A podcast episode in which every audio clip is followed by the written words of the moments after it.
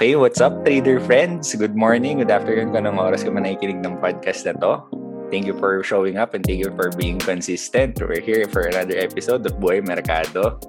And yes, ngayon meron akong ano, uh, guest na sobrang naging halos accountability partner ko na to sa trading career ko, no? Since lagi kami magsim- magkasama since the start. Di na kayo pinaghiwalay ng tadhana. And I'm very thankful for that. So, as a ano, guest introduction lang, guys. Kaya ako sinabi na matagal ko na siya kilala kasi kabatch ko siya sa first batch ng SSF ever, which is the Alpha batch. So, kabatch Alpha ko natin to. Isa rin siya sa ano, mapapalad na, na feeling SSF moderator. Hindi namin alam kung mapalad kami na sila yung moderator. Pero thank you for ano, thank you for doing your jobs as moderator sa SSF Discord. Ang um, tapos ngayon nung nabuo yung accountability group namin last year, naging magkasama rin kami. Actually, siya yung nag-recruit sa akin. Siya yung nag-recruit sa akin sa accountability group na yon since isa siya dun sa founding members ng ALAC. Isa siyang OFW sa Singapore, dad of two. At dating ano, tumutugtog to guys. Meron siyang YouTube channel. Baka ma-share niya mamaya guys. Panoorin niyo. Eh, paano pakinggan niyo? Okay, without further ado, please help me welcome Charles Salvacion. Woohoo! Yun. Welcome, Paps. Uy, thank you sa ano, sa opportunity. Dito Ito sa, naman. Thank you, thank you for ano, thank you for... lang tayo dati nito, di ba? Grabe naman yung dati, kala mo tagal na Uy, congrats dito sa podcast mo. Ano to, uh, medyo ang ganda ng initiative na ano, para sa ibang traders. Saka madami natututo dito actually, kahit ako. Yun. Thank you, thank you for listening at ano, simula Happy. ano, episode episode 0, nakikinig na kayo. So, sobrang thankful. Actually, nakwento ko na to dati pero itong podcast na to, it started out as uh, selfish, ano, selfish na passion project. Parang gusto ko lang ng reason para makipag-usap sa ano. Kumbaga, i-push ko lang yung sarili ko na makipag-usap sa mga traders, no? mga idol natin na traders. Pero I'm very very thankful na nakakatulong siya sa iba. Oo naman. Yan. Okay, kamusta? Kamusta ka, Paps? Ito, medyo, ano ba, busy. Busy, uh, wag natin sabihin busy, productive, kumbaga, sa trabaho. Mm. Kasi after COVID, grabe, bumuhos ang trabaho after bumalik sa office. Kaya, yun, siguro miss na miss ako ng boss ko, ang daming pinapagawa. Kaya yun, okay naman. Actually, thankful tayo may, ano, may trabaho pa rin at medyo Oh naman tayo na after, kahit na ganito pandemic, medyo maayos pa rin naman. Attitude eh, of attitude. Kumbaga. Grabe, may ano may pa-coach ka agad si sir. Umpisa pa lang. so ano, kamusta yung ano diyan, COVID diyan sa Singapore? Um, ano, cont- contained naman. Uh, may cases, may daily cases siguro parang less than 20 ganun. Mm. Pero hindi na siya tulad last year na ano, hundreds, ganun. 50s, hundreds per day, ganun. Contained naman, tas medyo ano, back, uh, hindi, I can say na back to normal, pero may restrictions pa rin, katulad ng walang dine-in, ganun. Hmm. Tapos, uh, pero, yung groups ng people hanggang five lang, ganyan. Okay. Ayun. Pero pwede pa rin mag, ano, bumili sa hawker. Pwede, take out lang, ganun. Hindi, Yan. Kakain. Fine dining. Oo, laging sa lamesa kumakain eh. Lagi kasi nagsisend si Charles ng ano sa amin, guys, ng ulam update. Iniinggit niya lang kami palagi, araw-araw. Kumakain siya ng hawker. Naman yung puro pork snap ang sinesend. Mga ulam minsan. Ng... Oo. Minsan pork snack. Hindi pork snap. Pork, pork snap, di ba? Para... Okay.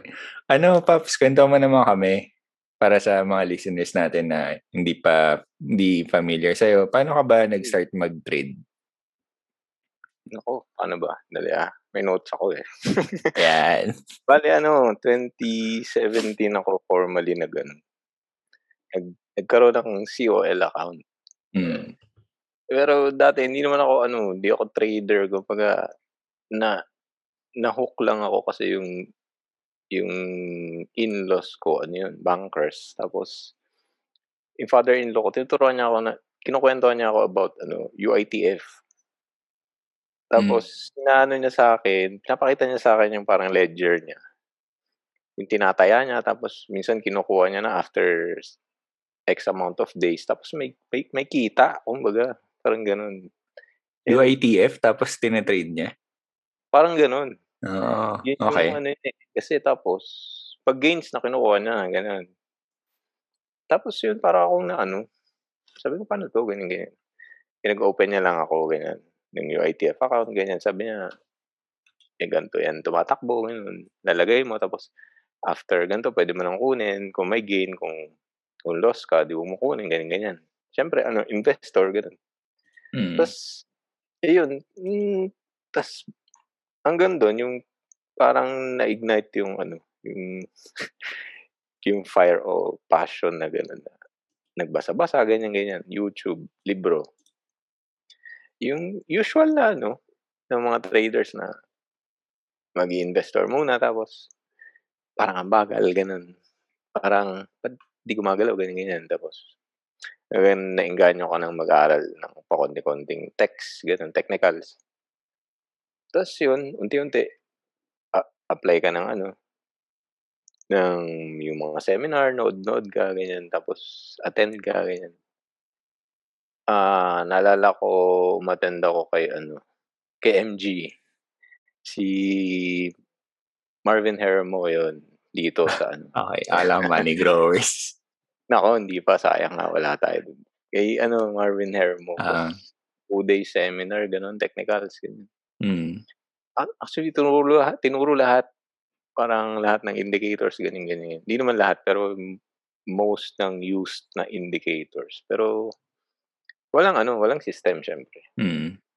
Yun, siyempre akala mo ano ka na, hmm, 'pag nalaman mo yung gano'n yung kikita ka na or ano ganyan. Mm. Siyempre hindi pa, 'di ba?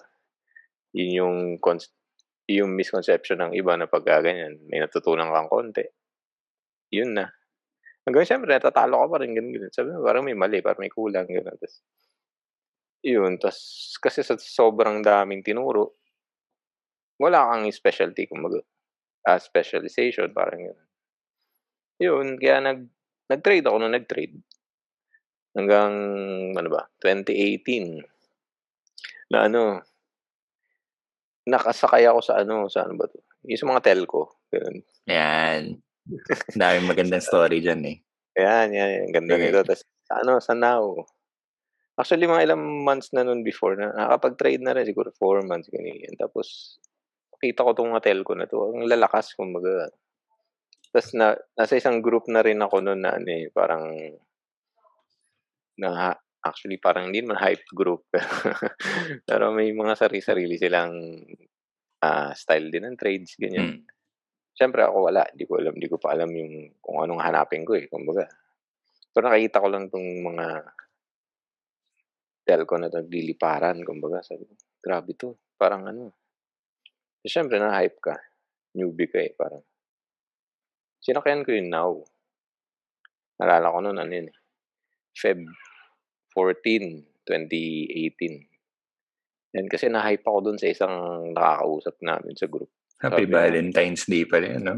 Actually, yes. Oo. Feb Kaya 14. hindi ko nakakalimutan. Na isang napaka-ano, napakamadugong araw kinabukasan kumbaga. Kasi sinakyan ko siya nung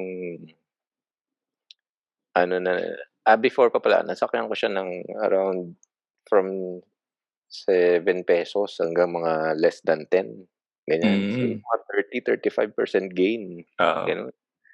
So, sabi ko, "Uy, putya grabe." Sabi ko, "Kaya pala yung gano'n." Sabi sabi ko, "Ganito lang pala, bibili ka lang tapos 'pag tumaas, ah, okey na." Benta mo na. Mm. genius ka, 'di ba, eh, tumaas, eh. 30% parang 35% naalala ko parang gano'n. Tapos after ko nabenta nun siyempre ano, post-post ka dun sa group. Ayan, na ganito lang pala, ganyan, ganyan.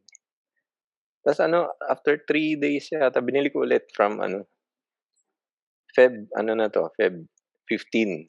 Binili ko sa o sa open, ₱17.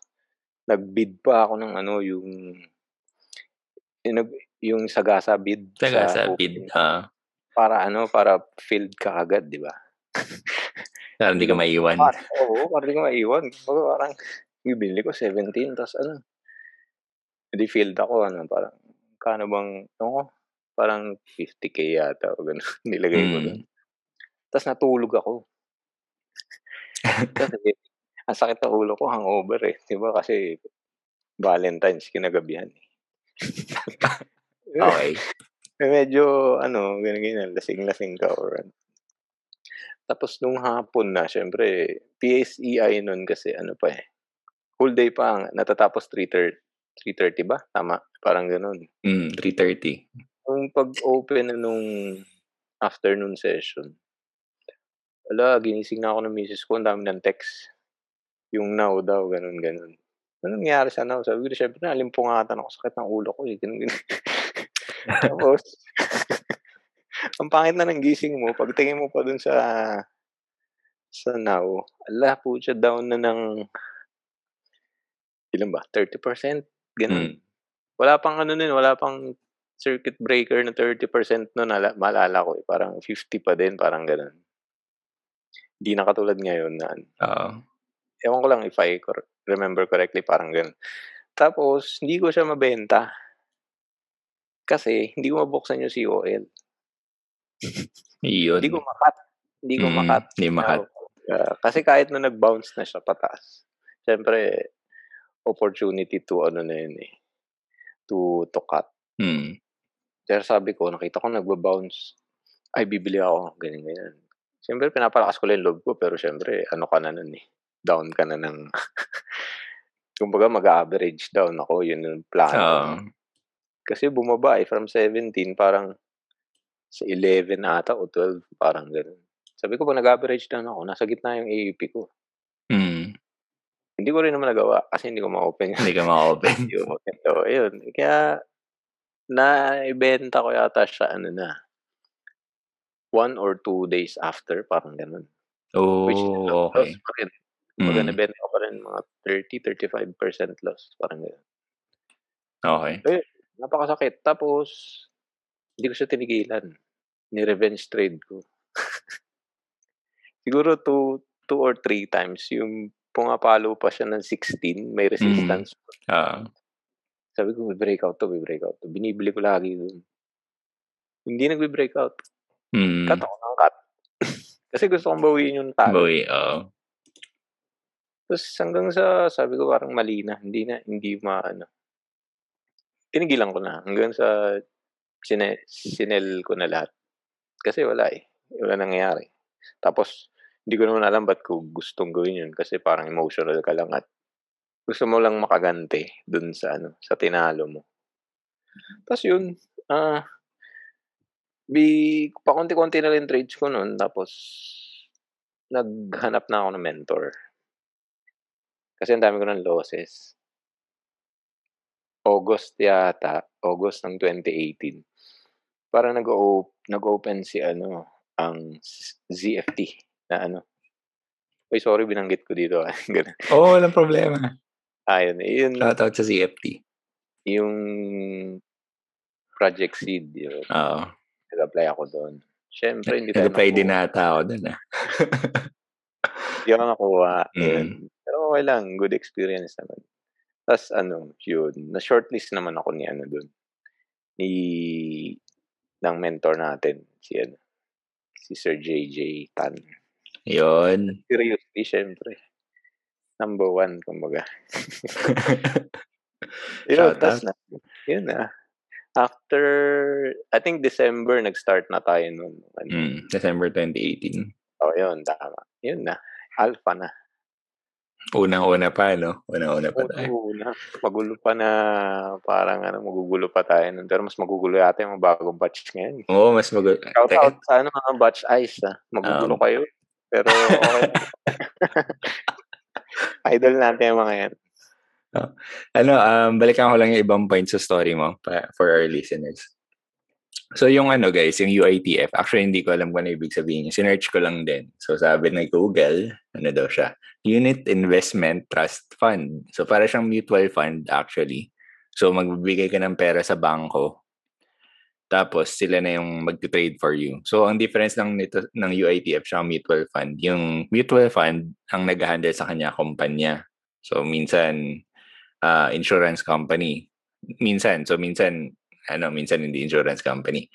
Though sa UITF, ang nag-handle bangko. So, BDO UITF, PPI UITF, Metrobank, kung ano man yung bangko mo. So, yun yung difference. So, yun, dun daw, yun, dun daw yung tinatrade ng father-in-law. Tama ba? Mm. Father-in-law ni, ni Charles, no? Okay. Tapos dun sa ano, guys, dun sa now, actually na-trade ko din yan, yung now. Pero, ayan, tapos naalala ko din kasi ganyan niya, hindi nga makalagin sa call. Parang nakabili ako 19, tapos na benta ko 17 na eh. Nung nag, ano na, namula na yung candle. Tapos ano, yun nga naalala ko.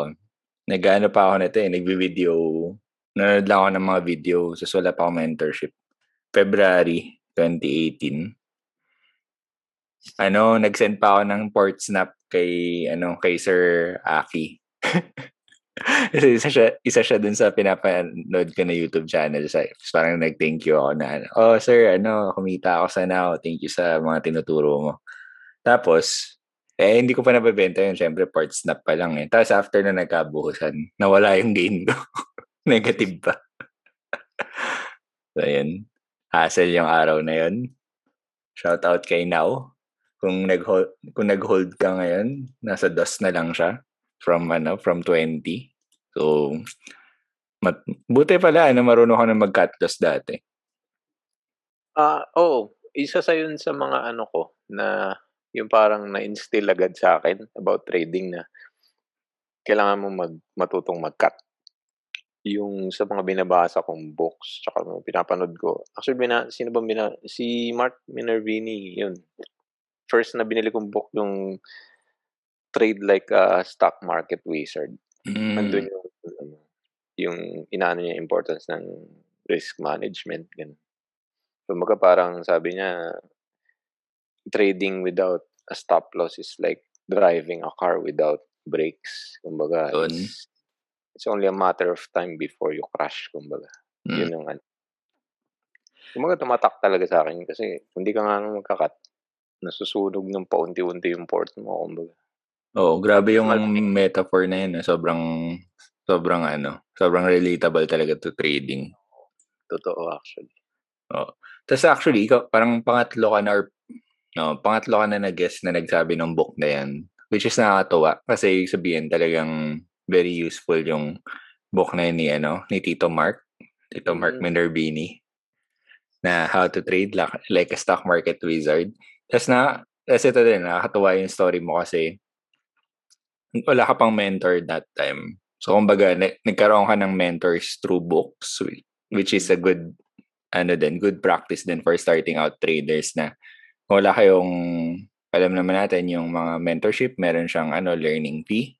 So, kung wala ka pang, habang nag-iipon ka pa ng learning fee, syempre, pwede kang, ano, pwede kang magbasa-basa muna ng books. So, hindi ka man nagkaroon ng direct mentor, nagkakaroon ka naman ng indirect mentor. So, yeah. isipin niyo kung si Charles hindi siya na, hindi niya nabasa yung ano, yung quote na yon. Tapos di siya nag-cut sa now. Hindi ngayon may now pa siya. so, nasa dos na lang yung now. Oo, oh, kumbaga uh, investor ka pa rin kumbaga. Oo. Pa, ano kasama ka sa now now Ranyans na ano Facebook group. Hmm. Oo, actually kasama pa pala ako do dati dun sa sa top. Hmm. TAP na group. Grabe, sabi ko, grabe yung hype dito. Ah, eventually, ano na rin, umalis din ako kasi parang toxic. Kasi parang, ano ba itong mga to? Parang, bumibili ka lang dahil yun yung parang matulong. Sinabi. Oh. Which is parang, hindi mo naman marirepeat. Hmm. So, yun, parang yung naging ganun. Oh, parang shortcut to success, no? Yung parang pag may nagsinabi sa'yo, bibili mo na kahit without doing your own diligence. Tapos bubuhusan ka pala. Parang ganun. Oo. Oh. And so, uh, oh, say go. Ano yan? Hindi, yun. Pump and dump. Actually, totoo Pump and dump. Mm. Meron na sila. Tapos, I mean, hindi man nasasabihin sila yon pero alam mo naman yun, di ba? Parang, may ganong moves talaga um, nagsta-start mag, ano, medyo mm, masakit paniwalaan or kapag kasama ka doon tapos ipit ka. Siyempre, mm-hmm. in denial ka. Ganun. Kasi dumaan din tayo sa ganun, parang ganun. Oo. Kaya, yun. Naalala ko lang yung ano, di ba sikat sa mga tao yung ano, Wolves or Wolf of Wall Street. Mm. So, ibig sabihin, ibig sabihin pala ng wolf, ano, ang yung trader or hedge fund na gumagawa ng mga shady shady business. so yung story pala ni ano ni Wolf of Wall Street, madami siyang mga ano under the table na ginagawa para mag-manipulate ng price. So parang ganun. Jordan Belfort. Oo, kala ko. so yun, so yung Wolf of Wall kung may Wolf of Wall Street, malamang meron ding Wolf sa PSEI. So ingat-ingat tayo doon. Oo do your own research. Dior. Yung pala yung ng Dior na. D-Y-O-R. Do your own research. Yung ko lang nalaman actually yun. Dior. Uh, Dior tsaka Tayor, di ba? Yung Tayor. Tayor pala yun. Yung naalala ko Tayor. Uh, yung Tayor, trade at your own risk naman. May ano, may para, para hindi sila masisi. May Tayor sa dulo. Oo, pero ang, ang tindi ng hype, tapos lalagyan ng hashtag na ganun sa dulo, di ba? Oo. Grabe naman to. o kaya guys, pag kayo maniniwala, ano, ah, kung kani-kanino, ah, kahit, kahit dito sa podcast na to, kung may, may marinig kayo na stock reco or coin reco for crypto, tingnan nyo lang. Tingnan nyo lang muna kung pasok nga sa panlasa nyo. Lagi naman namin sinasabi yun. So, wag nyong, wag nyong bibilin ka agad. Kasi kami, syempre, yun nga, yung style namin, we're highly, we're traders, so we're highly fluid sa stock choices. So minsan, choice namin ngayong umaga, mamaya pag may ginawa yung price na nagbasag yung ano yung structure or hindi na namin type, 'di ba? Hindi eh hindi, hindi na namin siya choice. 'Di ba? Hindi kami na in love sa isang stock. Kumbaga, we don't marry an idea agad. Kumbaga kasi madaling magpalit eh. I mean, isang ilang minuto lang or minsan segundo nga lang sa ano eh, sa price action. Wala hmm. na, di ba? Iba na. Eh, nagulat ako kung ano sasabihin mo. Sabi mo, we don't marry, tapos madali magpalit. Ay, grabe. ah, marinig ka dyan. grabe naman ako. Okay, ano, thank, thank you for sharing your story, Paps. Well, oh. ngay- ngayon pala, ano, an, after ng SSF ba, meron ka pang, ano, ibang mentorship? Wala pa ulit pero it's in my plans maybe maybe next year kasi ngayong year marami lang medyong inaayos sa ano, buhay-buhay kumbaga. Siyempre ba, bagong baby, ganyan. Tapos hindi naman bago, two years old na. Tapos yung medyo in transition ng nagpapalaki ng mula sa baby tas ano, medyo ano yun eh, kumakain ng uh. oras. Eh, ano. Pero syempre, madami na ring bagong mentorships. Ngayon, nag-open na, hindi tulad dati na mahirap makapasok. Kaya, mm. syempre, ano, isa yun sa mga goals ko ulit. Syempre, gusto natin every every time may bagong ano, papasok na knowledge ka ano sa atin. Hindi naman pwedeng yun lang eh, yun dati mo lang na ano. Kasi nadami na rin sa SSF na may nasa ibang ano rin, mentorships. And, hmm. eh, I mean like you, di ba parang nandun ka rin kay kay hmm. Cap. Oh, and, seminarista ako. Oo, oh, kumbaga. Kumbaga, yeah. nag-iway pa lang ng pinapasukan pero tayo-tayo rin yung magkakakilala, kumbaga. Mm. Maliit lang yung ano, trading community actually sa Pilipinas, no? Oo, pero ano, actually, ang ganda nga ngayon ng ano, nung nitong previous years na ano, ang daming nag-o-open ng mentorship. Oh. And ang sobrang accessible na sa mga ano, sa traders na lalo ng mga nagsisimula kasi napakahirap pag nagsisimula ka tapos wala kang ano, yung parang yung footing mo hindi mo alam saan saan ba dapat or ano. Kasi napakahirap ng trading mag-isa, di ba? Kahit sa books lang actually mahirap siya. Kumbaga medyo ano eh, medyo hindi na natin sabihin mababaw pero mas marami pang malalim na concepts doon sa nababasa natin, ganun. Iba Oo. yung may nagtuturo eh, kumbaga. Mm. Iba talaga pag may matatanungan ka diretso. Kasi pag yun ang mahirap sa books, wala ka na matanungan after. But I think, ano, it's a good start for pag sa start, I mean, pag konti pa lang talaga yung knowledge mo sa stock market, tas willing to start out, it's a low investment, uh, low barrier na investment yung books. And I mm. think, ano din, parang bang for the buck na din. Kung malit, kahit, kasi konti lang, ano eh, magkano lang yung books, di ba? Yung iba dyan, merong mga creative ways kung paano magbasa ng libro. So, minsan libre pa, di ba? Oo, And, yun. P- PM nyo lang ako, dami natin books na e-books nga lang, hindi hindi physical na books.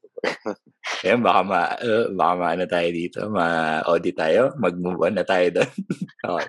So, so, since SSF pala yung, ano mo, yung SSF pa lang yung mentorship mo, ano yung trading profile mo ngayon? Tsaka anong mga market na trade mo pala lately? Currently, nasa PSEI ako. Ah, nagkaroon ako ng short short stint sa crypto nitong I think past month. Pero ano na, eh, nung pagpasok ko medyo yung nagbe-breakdown na. Mm, choppy na. May mga Mm.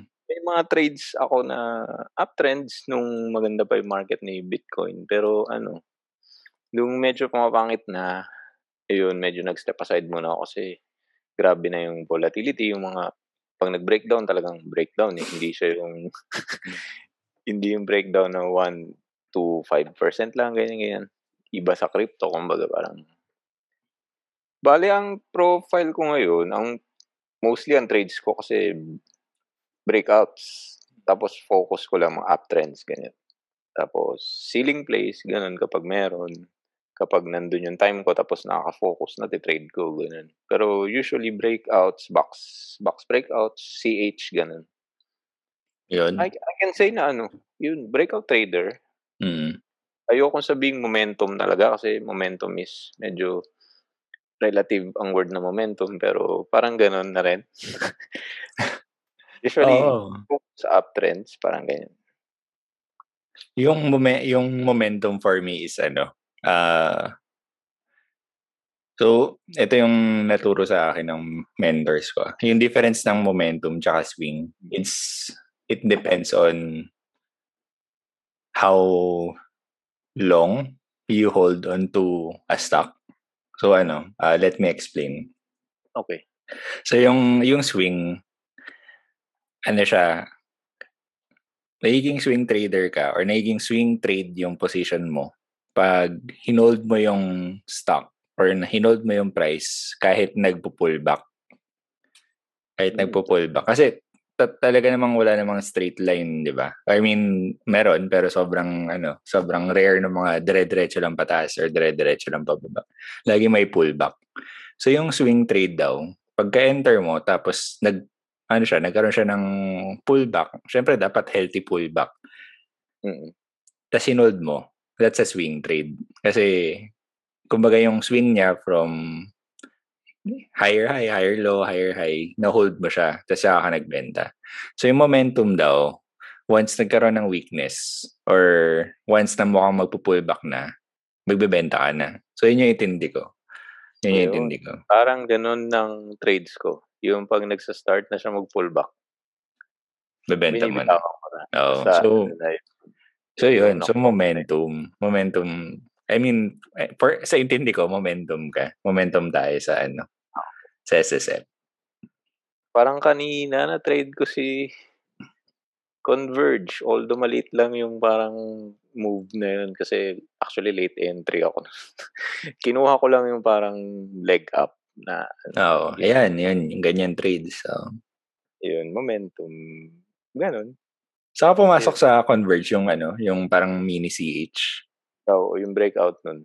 Oo, nakita ko. End of day na yun actually. Tapos, mm. actually, pag titignan mo yung move niya, nasa gitna na yun. Kaya parang mm. sabi ko, baka anytime baka mag-ano na to. Mag-pull back kasi parang may DNA siyang gano'n, mga 10-11%. Tapos magpo-pull back ng medyo malalim. Sabi ko, sayang naman yung time kung paabutin ko sa ilalim pa ng AEP, ganyan, ganyan. Oo. Kinuha ko natin. Kasi Ayun, parang, congrats. Oh, malit lang naman. Kumbaga, ano lang, okay lang. 5% gain. Mm. Okay naman. Hindi naman, ano. O hindi yan, eh. nagko-compound yan. Oh, 5%, 5%. Kumbaga, pera-pera lang, sabi nga ni Lods Chris Cruz. Ni Chris Cruz. Shout. Shout. Idol ko yan. oh, nakikinig yun. Nagme-message yun. Oh, Pag nagde-drive daw siya, nakikinig siya. So, thank you, Chris, for listening at thank you sa mga Golden Nuggets. Isa sa mga good friends natin sa SSF. Bite niyan. Oo.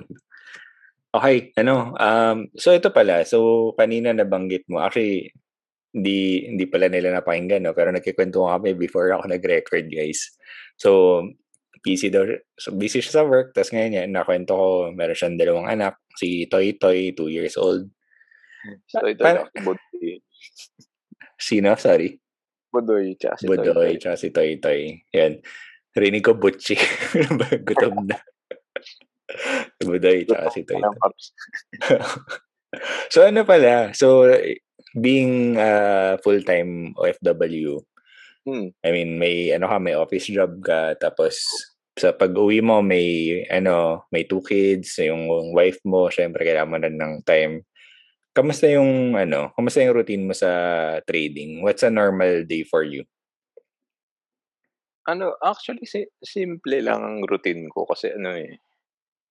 Yun nga, may trabaho ko tapos may family. Kumbaga parang doon umiikot. Tapos, eh, sinas, uh, pinapasok ko din ng trading syempre kasi ano yun eh.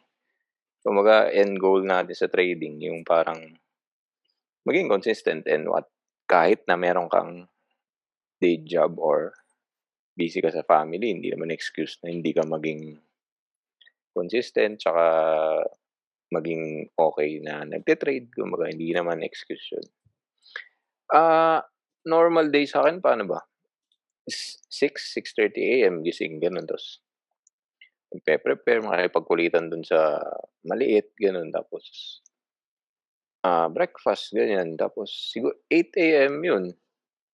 Alis na ako, kukunin ko yung bike ko, bike ako hanggang train station ganyan tapos na dapat mga 9 nasa ano na ako niyan, sa office. Kasi siyempre gusto ko ring bago mag-start yung trading yung PSE ready ka. Hindi naman pwedeng 9:30 saka pa lang mag-o-open, gano'n ng laptop, ah, ng computer, tas nung brokers mo, ganyan-ganyan, titignan mo yung plano mo the night before, ganyan. Mo-monitor ko rin, syempre kung may position, ganyan. Titignan ko kung gumalaw or ano ba, cut na ba or TP na ba or kung yun, ganun. Tapos, after ng trading, 2 PM, ganun. Kasi 12 to 1, medyo lunch. Siyempre, petex-petex. Mm. Pahinga muna, siyempre, di ba? Parang ganun. yun, ganun. Work-related stuff na yun. Tapos, nag-chart din ako sa office. Oo. Yung 9, 9 a.m. to 1 pala, nag, siyempre, magaling tayo mag-altab. Kumbaga. kumbaga, eh, isa sa skills ng na mga, syempre, mga may full-time job din. Kailangan natin matutunan mag-altab. Yun, ganyan din ako dati. Oo eh. Hindi naman lahat pwedeng naka-open ng sa isang screen mo is charting, tapos sa isa is work-related stuff. Maga focus din ko. Pero syempre, atin mo pagka din. Tapos yun, 2, 2, 2 to 6 p.m. ganyan. Trabaho, ganyan, ganyan charting it. Tapos pag uwi ko sa bahay, syempre, mga 7, dinner, hanggang 8, hanggang 9, ganyan-ganyan. Syempre, family time na yun. Kumbaga, hmm. wala mo nang, ano yan dyan, wala mo nang trade-trade dyan, ganyan. Tapos, pag tulog na yung makukulit, ano na yun, yun na yung time ko mag-prepare ng trading plans for the next day, tapos journaling. Tapos, dun din ako nag-aaral ng ibang skills bukod sa trading. Mm. Kapag Kasi may may inaayos ako ngayon na hindi naman trading related na bagay, ganyan. Yan, mga 9 PM to 12 AM, ganun. Minsan hindi naman naabot ng 12 ganun. Kasi ang charting naman dapat tsaka yung watch listing, hindi ka rin masyadong nagtatagal dun kasi dapat alam mo na yung ano mo. Hinahanap mo, parang ganun. Mm. Yun, tapos weekends, dun yung medyo ano na charting. Ah, medyo extensive, kumbaga, kung tama yung term. Tapos, Ah, tama, tama. yun, market scan, tit- tignan mo ano nangyari sa sa week na yun, kung may mga trade ka bang hindi mo na-execute or may na-miss ka kasi hindi mo talaga matitrade or bakit mo na-miss kahit nasa watchlist mo, parang ganun. Tapos susulat mo, sinusulat ko, I mean, yung anong nangyari sa week na yun, ano yung Mm. pwede kong im- i-improve next week na hindi ko nagawa nitong week na to. Ano ba, masyado ba akong busy, hindi ko nagawa, parang ganyan. Tapos, yung parang action plan mo para hindi na maulit or kung kung hindi talaga kaya, hindi mo ipipilit syempre. Kung katulad nga nung ng mga plays nitong ano bang plays? Ever, 'di ba? Mm. mistrade ko talaga yun. Kumbaga, willing to miss talaga. Kasi, sadyang ano eh, hindi kaya nung attention span natin yung ganun. Kasi Yun. kailangan, oo Mm. eh. May question sana ako dyan. May que- Sige. So, ang key takeaway ko sa kwento mo is, ano, um, important sa'yo na kailangan the, the night before or during the weekend, meron ka ng plan for the week. So, parang, since may work ka during market hours, uh, execution na lang. Kumbaga, hindi ka na mag-iisip. Oo. Kumbaga, al, nakalagay na yung mga stocks na pwede mong i-trade. Tapos, syempre, yung mga ilalagay mo, ilalagay ko, I mean, yung kaya kong i-trade. Oo. Kumbaga, tapos, dapat nakalagay na dun yung parang key levels mo, tapos, ilang ilang shares. Mm. Ah, saan ka magka-cut. Yung Yun. possible na cut loss mo, ganyan. Mm. Tapos, Tama. TPs mo. Hindi man sobrang detailed yung plans mo. Pero at importante kasi key levels, ganyan. Tapos, yung yung mga tinututukan mong stock, yun lang yung nasa watchlist mo. Hindi yung silip ka ng silip sa sa sa all stocks or ano kung sinong gumalaw. Oo, ganyan. sino ka ba lang. Actually, detailed na nga yun for me kasi pati yung, kumbaga yung risk calculated mo na kasi alam mo na kung ilang shares yung bibilin mo eh. Oo. Kasi, kesa doon ka pala magko-compute sa Oo, araw na yun. actually. pag gumalaw. Hindi mo man mabili lahat yung ganong karami, pero andun ka sa parang ah, ballpark nung ano mo, nung ng calculated Mm. na risk mo. Oo. Kumbaga, kumbaga, kasi actually ako hindi ko naman binibili agad na isang ano eh. Sabi mong sa stock na to is kung plan ko is 30%. Hindi, nakalagay lang doon 30% yung ano mo, yung total shares. Pero syempre, mag-ano pa rin tayo sa risk management. Tranche pa rin tayo. Magta, nagta-tranche. Kumbaga, syempre, alam mo na paano hati ng mga ano mo. Hindi ka na parang sobrang nag-iisip pag during execution na ilan ba? Teka, ka, times ko, ilan ganito, ganito, ganito. Oo. Tapos, oh, parang ganun. Actually, ako, ang ginagamit ko dyan is yung ano, calculator sa Investa. I mean, Mm. dun lang ako nasanay. Na, kasi pwede mo paglaruan yung figures tapos mabilis. Kasi ka- counted na pati yung ano, yung commission. So, yan. So, guys, kung ano, kung gusto nyo, pwede nyo rin gamitin yung sa Investa. Since nandiyan na yan, libre. Thank you. Thank you pala sa Investa. Shoutout kay Invest. Ang bait niyan. Oo, libre. Tapos ano, ah, actually every weekend guys, yun nga, ah, since nakakwento ko, yung accountability group namin, which is, ah, ang tawag namin is alak, kasi mahilig kaming uminom. so, every we- weekend, ah meron kaming, ano, meron kaming weekly meeting, kung saan nag-check kami ng kung ano yung pwedeng i-trade for next week. Tapos nag-share din kami ng trades for the previous week. Tapos minsan, syempre, nagkukulitan na din kami doon or meron, kung meron kami ibang ventures pare, ano, ngayon busy kami sa Axie Infinity. kung ano, familiar kayo doon. So doon, so doon kami nagkakaroon ng chance to talk to each other, tsaka to watch list. So yun, doon kami nagko-compare ng ano ng watch list, ng trades and Siyempre, ano, leveraging on other people's ano na rin, skill kasi kumbaga yung watchlist mo on your own, pwede kang makamiss eh. For example, yan niya yung ever. Ako, hindi ko rin siya na-trade. Tapos, nung last weekend, may nagbanggit lang, may nagbanggit ng ever. So, ayan. So, kasama, kasama ko na siya sa watchlist ko kasi nung tinignan ko, meron siyang setup, tapos nagustuhan ko. So, ganun. So, meetings with your AG is very powerful kasi pwede kang mag-leverage ng ano ng skills ng iba or ng mata ng iba. Ganyan. Crucial actually. Oo. So, yun. Tsaka, yun nga, masaya, masaya kasi ito, last week, eh, last week, last year lang na buo yung AG. Personally, wala pa akong nami-meet sa kanila kahit isa. As in, ano, ah, face-to-face, wala pa. Pero feeling ko close na kami. Feeling ko lang ba yun, Paps? Hindi naman. Grabe nun. Alam mo naman, pagka yung alam mo yun, yung parang paplastikan lang kayo. May ganun oh, eh. No. Sa AG, wala eh. Parang bas babastos eh. Parang ano eh. Grabe. Grabe yeah, sila. I mean, ano yun, in, yung context nun is parang totoo yung kausap mo. Oo. Pare-pareho ng wavelength. Oh. Kumbaga. Yan, shoutout sa Lakmal namin kayo. Sana nakikinig kayo. Okay, Paps, ano, segue ko lang since na nasimulan na natin yung ano, yung routine mo sa PSEI at since PSEI yung main mo na tinetrade. At feeling ko ito yung tanong na maano eh, ng karamihan for the past few weeks.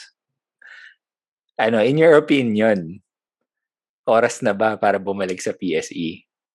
Since madaming nag-migrate, di ba? Maraming nag-migrate to crypto, okay to other markets, foreign markets, or to Forex, tingin mo ba it's a good time to go back to PSEI? Actually, two weeks ago pa yatang yung yung parang nag-start na ano eh, yung mga nagbe-breakouts. At uh, sagot ko yes and no. Pero yung no kasi depende sa trading profile and setups na present para sa iyo. Sige, yung, ano, please explain bakit yes or yes and no. Yung sa yes, kasi maraming lumilipad, maraming uptrends na and alam naman natin sa PSE is long only market, di ba? Mm-hmm. So, ano lang tayo, kita tayo kapag yung tumaas yung presyo, ganyan ganyan. Yung no naman depende sa trading profile. Kasi lalo ngayon nagliliparan mga basura tapos puro breakouts. Kung position trader ka, pwedeng nakaposisyon ka na, pwedeng hindi rin. Parang gano'n. So, hmm. parang hindi mo market kung sakali. Parang ganun. Kung medyo may uptrend, kumbaga mag-aantay ka ulit ng parang ano. Kung bounce player ka naman, or bottom picker, ganun, hindi rin na ano. So, sa akin ngayon, parang uptrend market, momentum and swing traders, syempre, ano, pasok, di ba? Kasi uh-huh. uptrend. Eh. Kung downtrend market, bounce players, bottom pickers, hindi, hindi pa. Ulit. Oo. Ma- maganda ulit na. Ano. What what a beautiful, what a beautiful answer. so ano pa rin guys, naka, nakadepende pa rin sa'yo, no? Oo, kung yung setups na present is pasok sa trading ano mo, universe ng ng setups na tinetrade mo, parang ganun. Oo. Anong anong insight mo sa index ngayon?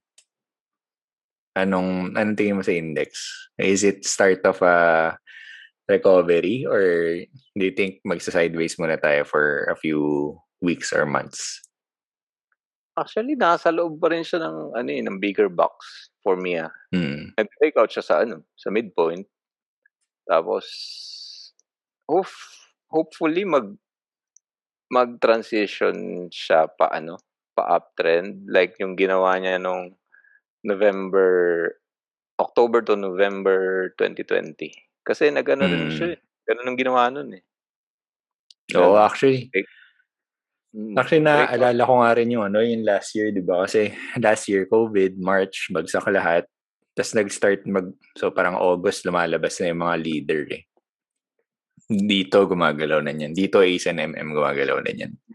Yan. Tapos, biglang ano, yun na, uh, yun nga, sabi mo, October, November, December, January, dire-diretso na.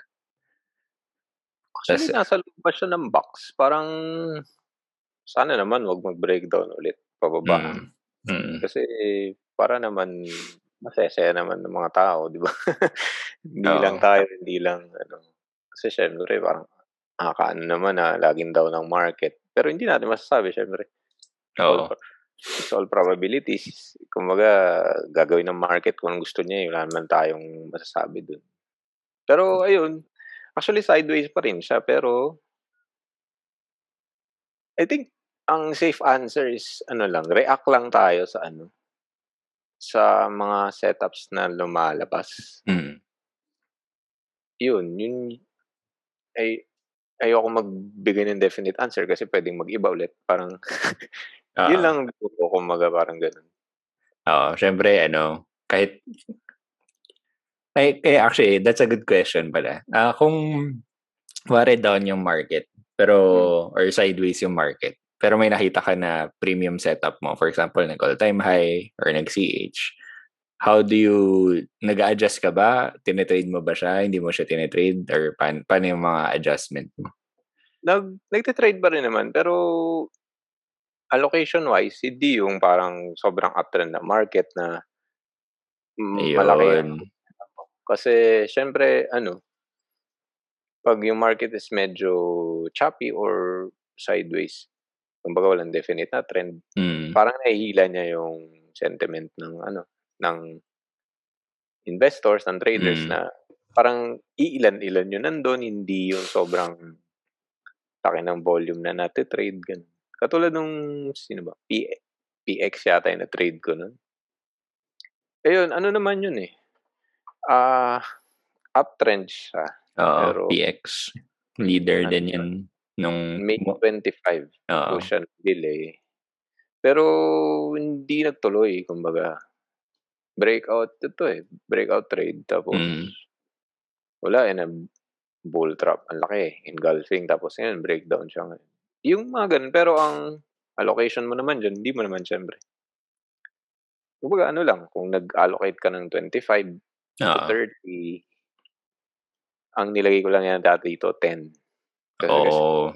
Pwede testingin mo lang muna na kung gumanda, dagdagan mo. Parang Pero hindi yung isang bomba. Parang kasi wag naman, di ba? Kasi market is medyo ano din. Hindi mo pa rin mapasa masyado. Ganun. Ilan-ilan yung premium. Ganun. Ganda, ganda. So nag, ano, nag-adjust ka sa allocation pala.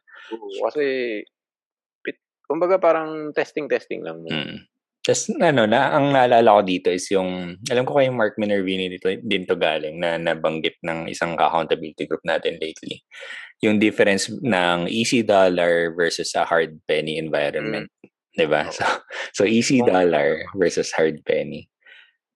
Parang I think it's relative to a trader nga kasi yun nga kung anong style mo ng trading, 'di ba? May, merong mga market condition na easy dollar for you. So, yun nga nabanggit ni Charles kung uh, momentum ka or swing ngayon, swing trader sa ngayon, ano ka, nasa easy dollar environment ka. Pero kung wari, habang bumabagsak yung market, nasa hard penny environment. So, kailangan mo rin mag-adjust ng risk.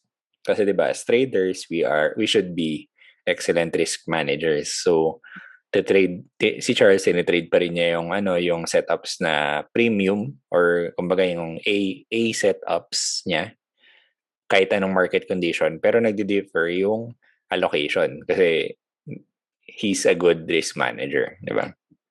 Actually, ang wala akong trades ng March, April. Mm. Tapos, end of May na lang ulit. Yun nga, yung PX. Oh. Kasi parang medyo nakakikita ko na na, uy, may pumipitik na ng uptrends. Ganun. Tapos, June, yun, pumasok mga, yung mga uptrends nung June. Pero hindi naman natin na-trade lahat. Pero okay lang naman. Dami pa. May ano, may story ako dyan eh. Kasi nung, so yun nga, ganun din, March, last March, siguro mga mid-March yung last ko na trade. So April, May wala. Tapos June. Tapos na maglalagin ako sa Teamson. Nakalimutan ko yung password ko. Tapos ano kanya sa OL. Uh, IPO to ng ano eh, ng Monde. IPO ng Monde. Tapos inisip ko, baka lang, just in case lumipad, dapat kailangan buman, magbantay.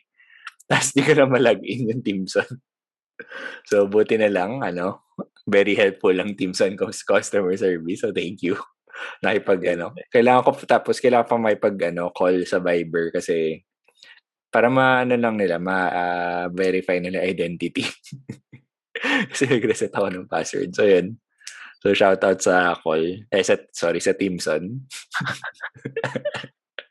COL, last week, ito lang tong week, ano bang binibili ko nito? Parang Asen yata. Pucha, sa, ba't mali ang password? Ganun-ganun, hindi ako makaano. End of day na yun. Ala, grabe. Buti na lang. Naalala ko. Ah, nakabili naman, pero wala eh. Parang ang tagal mong hindi nag-trade. Parang, uh, eh, ra, ra, kumbaga rusty ka eh. Rusty oh, pa rusty, na. no? Saka yun din nga. Sobrang ang tagal mong hindi nag-trade. I mean, sa akin, hindi ko na-expect na bubomba agad ako ng malaki agad. Mm. Kasi Kumbaga parang ang tagal mong hindi nag-basketball tapos. Oo. Yung hmm. mag aano ka agad mag whole court ka agad na oh, na-expect mo ano nagdo-dunk ka na agad ulit ng limang laro agad ng limang full na laro mm. di ba hmm. parang hindi naman yun parang gano'n ganda ganda yung metaphor na yun okay Paps so na ano raspy okay so Excuse me, sorry. So, yan, nabanggit mo pala na ano, um, premium lang yung tinetrade mo. Di ba? Mm. Tama ba yan? So, paano mo pala nawa-watch list yung mga stocks na ititrade mo? Ah, uh, kas, kasi sa uh, sa atin sa SSF, mm. may ano tayo, may parang ah uh, I cannot say template eh, pero yung process may process tayo para mahanap ng ano eh, ng setups based on sa SSF. Kumbaga, yun sa akin kasi, ang hinahanap ko yung mga trending, ganun.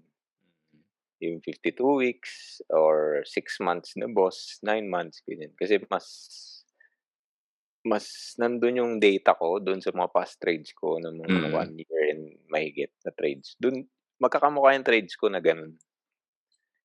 Kaya sa akin, madali kong hanapin na ganito dapat yung trades ko kasi mm. yun yung nag nagme-make sense sa akin. Na yung mag mo na kung ano yung hanapin. Oo. Hindi ako yung parang nag pag nag-chart ako, yung bawat chart tinitignan ko tapos, Uy, pwede ba to? Parang ganun ganyan. Sinasabi ko siya kung pwede pwede ba to or hindi based sa ano ko dun sa sa profile, kumbaga, or sa uh setup na, na, na trade ko in the past. Kasi yun yung medyo may idea ka, may data ka, na journal mo, nakita mo na, uy, kumikita ako sa gantong ano, parang ganun. So, yun. yun. So, ano pala, paano pag nakita ka ng dalawang stock na magkakamukha? For example, ngayon kasi 'di ba, nung pataas yung mga stock, so mm. marami magkakamukha. Actually, ano ba, BHI ever before nung nagkaroon ng basagan ng structure, di ba? Magkakamukha sila. So, paano mo, tinitrade mo ba sila pareho pag ganun? Or paano mo pinipili kung ano iti-trade mo? Uh, ano? Una, depende sa RRR. Mm. Baka kasi may buuntugan na. Pwede mo ba ano, explain yung RRR for our listeners? Uh, risk-reward ratio. Kumbaga, kumbaga may magkamukha eh pwede kasi yung isa dyan, mas maliit na lang yung possible gains mo mm-hmm. until the next resistance. Siyempre, medyo maano ka na nun.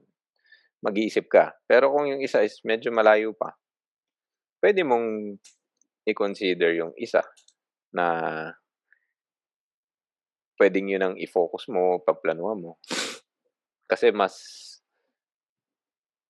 mas konti yung chance na ano, may puntugan or kung meron man, mas malayo pa. Kumbaga, mas malaki yung pwede mong possible na kitain mm. compared sa possible mong malos. Kunwari maglu maglo-lose ka ng 4 4% o kahit sabihin mo ng sa market ngayon kumita ka ng 10 to 12 until the next resistance. Kumbaga, mas piliin mo yung ano, kaysa yung 1 is to 1 lang na matatalo ka ng 4, kikita ka ng 4, parang ganun.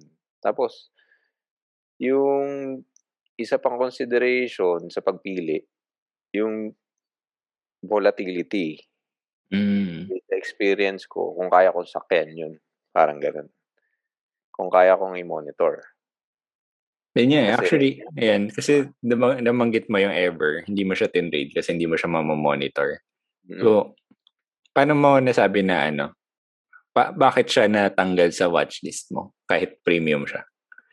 Kasi nung first time ko nakita siyang gumalaw, yung candles niya intraday, grabe. Kumbaga, una sa flux, parang mm. 2% agad. Mm. Pangalawa, pag bumomba siya, yung pataas, sobrang pataas naman. Tapos, after ilang minutes, bubuhusan ka naman. Parang ganun na. Uh. Which is, sa, sa case ko, hindi ko kayang gawin. Kasi mm. kung may nasa day job ka na may ginagawa ka, hindi. Pass na yun sa akin. Kasi, although sayang, di ba? Ang ganda ng, ang ganda sana ng ano nun eh. Nung ever na yun, ang ganda ng galaw niya eh. Pero, may mga tanggap ko na ano, may mga certain place na ililet go ko talaga. Kasi hindi pwedeng hati ang ano mo, yung attention. Oo. Sa mga ganong stock. Kasi anytime pwede kang pwede kang masunog. Oo. Kumbaga, nag-manage tayo ng risk. Eh. Hindi lang naman tayo nag-iisip ng gains. Kumbaga, tama, tama ano na yun, later part na yun kapag ka na-manage mo yung risk mo. Kaya sa akin, yun, okay lang. Madami oh, maganda, maganda yung ever ngayon kasi nakita na natin umangat. Pero oh. it could easily have been parang BHI which is nagka, nagkabasagan naman kahapon. Muntik na mag-flooring, di ba? Hindi hindi ko rin pwede kasing isipin na ano lang yung puro, puro pataas lang. Up, up move lang ang consideration mo. Siyempre, what if, ano, biglang, lalo nag, naglalaro ng RSI 90s, ganyan. Mm. Medyo ano ka na dun. Medyo tutok dapat kung iti-trade mo yan eh. Kaya, yun. So sa mga gumagamit ng RSI na indicator, alam natin yan na pag around 90 na, I mean, kailangan mong, ano na yan, bantayin na yan kasi, di ba, it's prone for a correction or prone for a pullback. Though ano, syempre price pa rin, price is king. Though, ayun nga, for example, yung Ever, wala siyang pakinan na RSI 90 na siya, muputok pa din. Pero, ang for us lang, kung ganyan na kataas yung RSI, kailangan mo lang siyang tutukan kasi nagkakaroon, yun nga, sa probabilities based on our data or based sa data ng mentors din namin, pag ganyan na yung RSI, it's possible na magkaroon na ng sell-off. Oo. Oo. So, yun. Kailangan mo lang bantayan. So, yun, Paps, ano, thank you. Actually, uh, dami na rin tayo na daanan at malapit na tayo sa, ano, sa, ano, tail end ng ating interview. So, ready ka na ba sa surprise question? Kahit ano, pwede yan. Iba na yung surprise question, kala mo. Hindi na watchlist. Hindi na, hindi na watchlist. So, ano, hindi, ano. Itong surprise question, I think, marami, marami ka namang nasagot kanina. Pero at the top of your head, ano, meron ka bang quotes or quote na gusto i-share sa amin? Kaya pwedeng trading related, pwedeng hindi trading related. Na talagang kumakapit ka dun sa quote na yan. Or lagi mo lang naalala, ganyan. Ah, uh, ano ba? Hindi naman quotes, pero yung lagi lang naiisip ko lagi pag nagte-trade or ano, kumbaga manage your risk, parang gano'n. Ayan. Kumbaga, yun lang yung ano, yun lang yung kaya nating kontrolin actually sa ano, sa trading. Mm. Yung yung gains is wala tayong control dun, eh. Malay ba natin kung saan yan, di ba? Pero yung risk, Kasi siguro ako nandito pa rin, actually di pa ako matagal na nagte-trade ah, pero siguro kung hindi ako nagma-manage ng risk, maano, ah, nag-quit na ako or ano. Gano'n. Kasi marami rin akong naranasan na losses na medyo devastating kung hindi kung hindi ko kinat or ano. Lalo mga parang failed ceiling plays, mga ganyan na tapos yung mga sobrang buhos na na na na losses, gano'n. Kung hindi siguro ako marunong mag-cut or hindi tayo marunong mag-cut sa sa group or sa sa SSF, kahit sa accountability group, Mm. siguro mapapa-quit ka na kasi sobrang masakit and baka mas mabasag na yung psyche mo, gano'n. Kaya yun siguro sa'kin, mag Well mag mag-manage ng mabuti ng risk. Oo, actually yan paulit-ulit yan na sinasabi ng mga mentors ko kahit saan ako lumipat or saan ako mag-seminar, no? Kumbaga, yun nga, traders are excellent risk managers. So, excellent traders are excellent risk managers. So, kumbaga, going into a trade, yun nga, it's, gusto ko yung sinabi mo na ano, risk is one thing, is one of the few things that we can control sa sa ano sa trading which is you can control using allocation, 'di ba? Using using tranching, ganyan. Kumbaga, since eh, yun na nga lang isa dun sa konting pwede natin i-control. Be ano na, be excellent at it, 'di ba? Oo. Kumbaga, Yeah. and yun nga, sabi tulad sabi mo, hindi lang sa pagka-cut ng losses ang risk management, parang yung how you see a setup. Kumbaga, kung kung may setup ka na hindi kabisado hindi mo bobombahin yan or hindi mo muna ite-trade ng real money kung wala kang data kasi Mm. risky yun. Good Kumbaga point. Mm. hindi rin good risk reward yun kung wala kang alam dun tapos bigla mo ite-trade ng basta ganito. And allocation-wise, isang malaking part yun ng risk management kasi yun nga, sobra pag actually marami akong nakikita nagte-trades lalo sa crypto. Mm. Sobrang grabe, se 50 to 75% Mm. ang ang ano, leverage. Tapos actually hindi to hindi dito sa group natin, ah, sa Facebook. Tas naka naka-port snap ganyan, ganyan. Okey sige, ganda tignan yung Yung rockets. 500% traffic, Oo. 1,000% pero 2% move lang yan. 'Di ba parang Mm.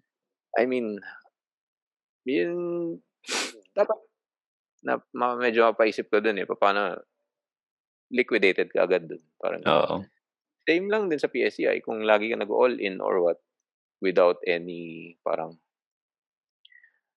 tranching or yung tactical yung pag-all-in mo. Wal wala rin, konting move lang. Oo. Emotions sobrang taas tapos cut mo sobrang laki, parang Mm.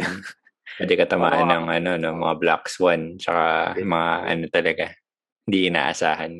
kahit BHI parang gano'n. Parang Mm. yun, mga gano'ng event. Yun, risk lang. Siguro manage risk properly na tapos sa trading, 'wag lang magmadali kasi hindi siya madali. Yun, 'wag magmadali kasi di siya madali. Oo, yun, What a ah. wordplay. Thank ayun, Pops, thank you. Thank you for ano, thank you for that. At sana kung merong mapulot yung listeners natin, remember that na it should be a risk-first approach and always manage your risk. Okay, Pops, thank you. Thank you for ano, ah, guesting. Yan. At Actually, nagkwentuhan lang tayo. Okay 'to, oo, ano, saya nga eh, 'no? Di mo alam naka isang oras na pala tayo. nag-enjoy ako, totoo, sa totoo. Oy, thank you, thank you. Next time ulit, next time ulit. Ah, sana mapa-unlockan mo pa o kami ulit. So, Pops, before we go, ah, do you have any final words na lang for our listeners? Ah, wala naman. Ano ba? Ano ba? Wala, eh. Ano final words? Oh, ano, follow ka sa Facebook page, Facebook, ganyan mo. Facebook page actually. Oh. Kumbaga ano, ano ba? Ah, follow you. follow your heart. yun, ganun lang. Hindi naman, joke lang. Pero wala, wala naman. Manage your risk, kumbaga, yun lang. Tapos, okay. yun lang. Sige, okay. Short but sweet. Thank you for that. follow your heart. Natawa ako doon. Okay. Anyway, Paps, thank you ulit. Thank you at thank you for being a guest at salamat, salamat sa oras, salamat sa sharing. At, okay guys, this has been another episode of Boy Mercado. Uh, sino kayo next guest natin? Abangan nyo. Nako, big time na naman to guys. So, ano, please be consistent at na-appreciate ko pag meron pag nagko-comment kayo sa Facebook page at nagme-message ng mga learnings nyo. Thank you at meron kayo napupulot. At again, this has been another episode. Kita tayo next week. Bye-bye! Thank you. Bye-bye. Bye-bye!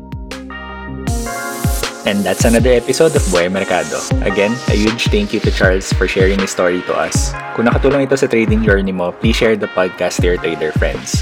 Also, please follow Buhay Mercado on YouTube and Spotify. Meron din kami Instagram at Buhay Mercado and please like our Facebook page, Buhay Mercado Podcast. Ikaw, tingin mo ba it's time to return to PSEI? Are we on the start of a bull run? Let me know sa social media pages natin. Thank you at kita-kits sa next episode.